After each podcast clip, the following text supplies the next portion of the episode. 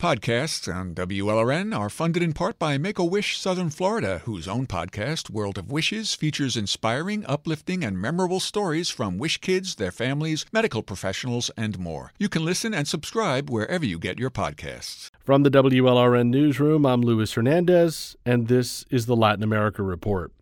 Last week, Cuba began exporting its own COVID 19 vaccines.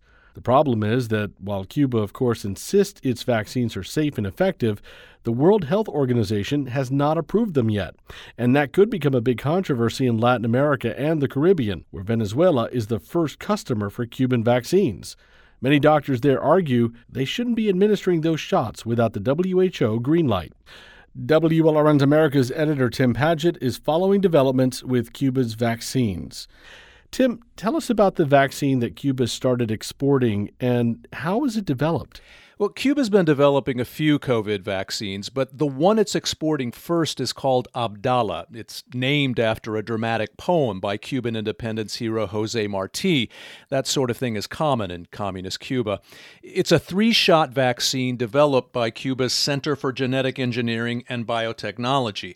It's a more conventional vaccine, not one of the newer messenger RNA vaccines like Pfizer, and Cuban scientists claim it's 92% effective against COVID infection. And which countries so far are importing the Abdala vaccine? Right now, there are only two customers Vietnam, whose government is a communist ally of Cuba's. Uh, it received almost a million Abdala doses last week. Socialist Venezuela, another crucial Cuba ally, has gotten an undisclosed number of doses, and it has begun administering them. Over the weekend, Nicaragua also said it will receive Cuban vaccines. Cuba's obviously hoping to export it to more countries, especially smaller, poorer countries that haven't had as much access to U.S. and European developed vaccines like Pfizer's. Are these vaccines as safe and effective as Cuban scientists insist they are? I mean, a, a, few weeks ago on WLRN Sundial, you and I talked about the fact that Cuba's even started using them to vaccinate young children we really don't know for sure because, as you mentioned, the arbiter of these things, the World Health Organization, has not yet approved Cuba's vaccines. And experts say that hasn't happened because Cuba hasn't published sufficient data about them. Cuba says it has started the process of getting WHO approval for its vaccines, and it insists it's followed all the clinical trial phase protocols for safety and efficacy.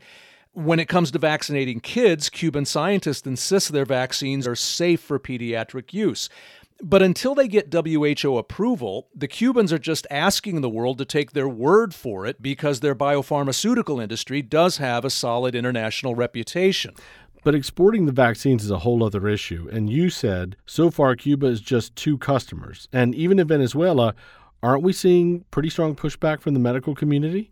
We are last week, Venezuela's National Academy of Medicine, which is one of the few institutions in Venezuela not controlled by the regime, said it was deeply concerned that the Cuban vaccine is going to be administered to people there without the WHO approval.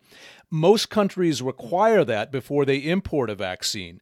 Dr. Rafael Goettinger is head of the Venezuelan American Medical Association here in Miami, and he says doctors in Venezuela are telling him they're balking at using it. It's common sense in any scientific community in the world. It's very sad that there is no scientific data, only data that has been published by a political party in Cuba, and then you try it in Venezuela. Are, are people guinea pigs over there or what? So, how do you see this whole dispute turning out in the end for Cuba and Latin America and the Caribbean? Whether or not Cuba gets the WHO approval for its vaccines, I see it pushing ahead with its export drive for two key reasons. First, Cuba badly needs the money. As you know, its economy is wrecked. In, in fact, it wants to get 90% of its population vaccinated by December so it can start opening the island up to tourism again. Second, many Latin American countries badly need the vaccines. They've mostly been importing Chinese and Russian vaccines, but they might prefer a cheaper, closer source. And frankly, if they believe 90% of the Cuban population is getting safely and effectively inoculated with these vaccines, we'll have to wait to see if, in the end, they really care about the WHO approval. I've been speaking with WLRN America's editor Tim Padgett. This is WLRN News. I'm Luis Hernandez. Podcasts on WLRN are funded in part by Make a Wish Southern Florida, whose own podcast, World of Wishes, features inspiring, uplifting, and memorable stories from Wish kids, their families, medical professionals, and more. You can listen and subscribe wherever you get your podcasts.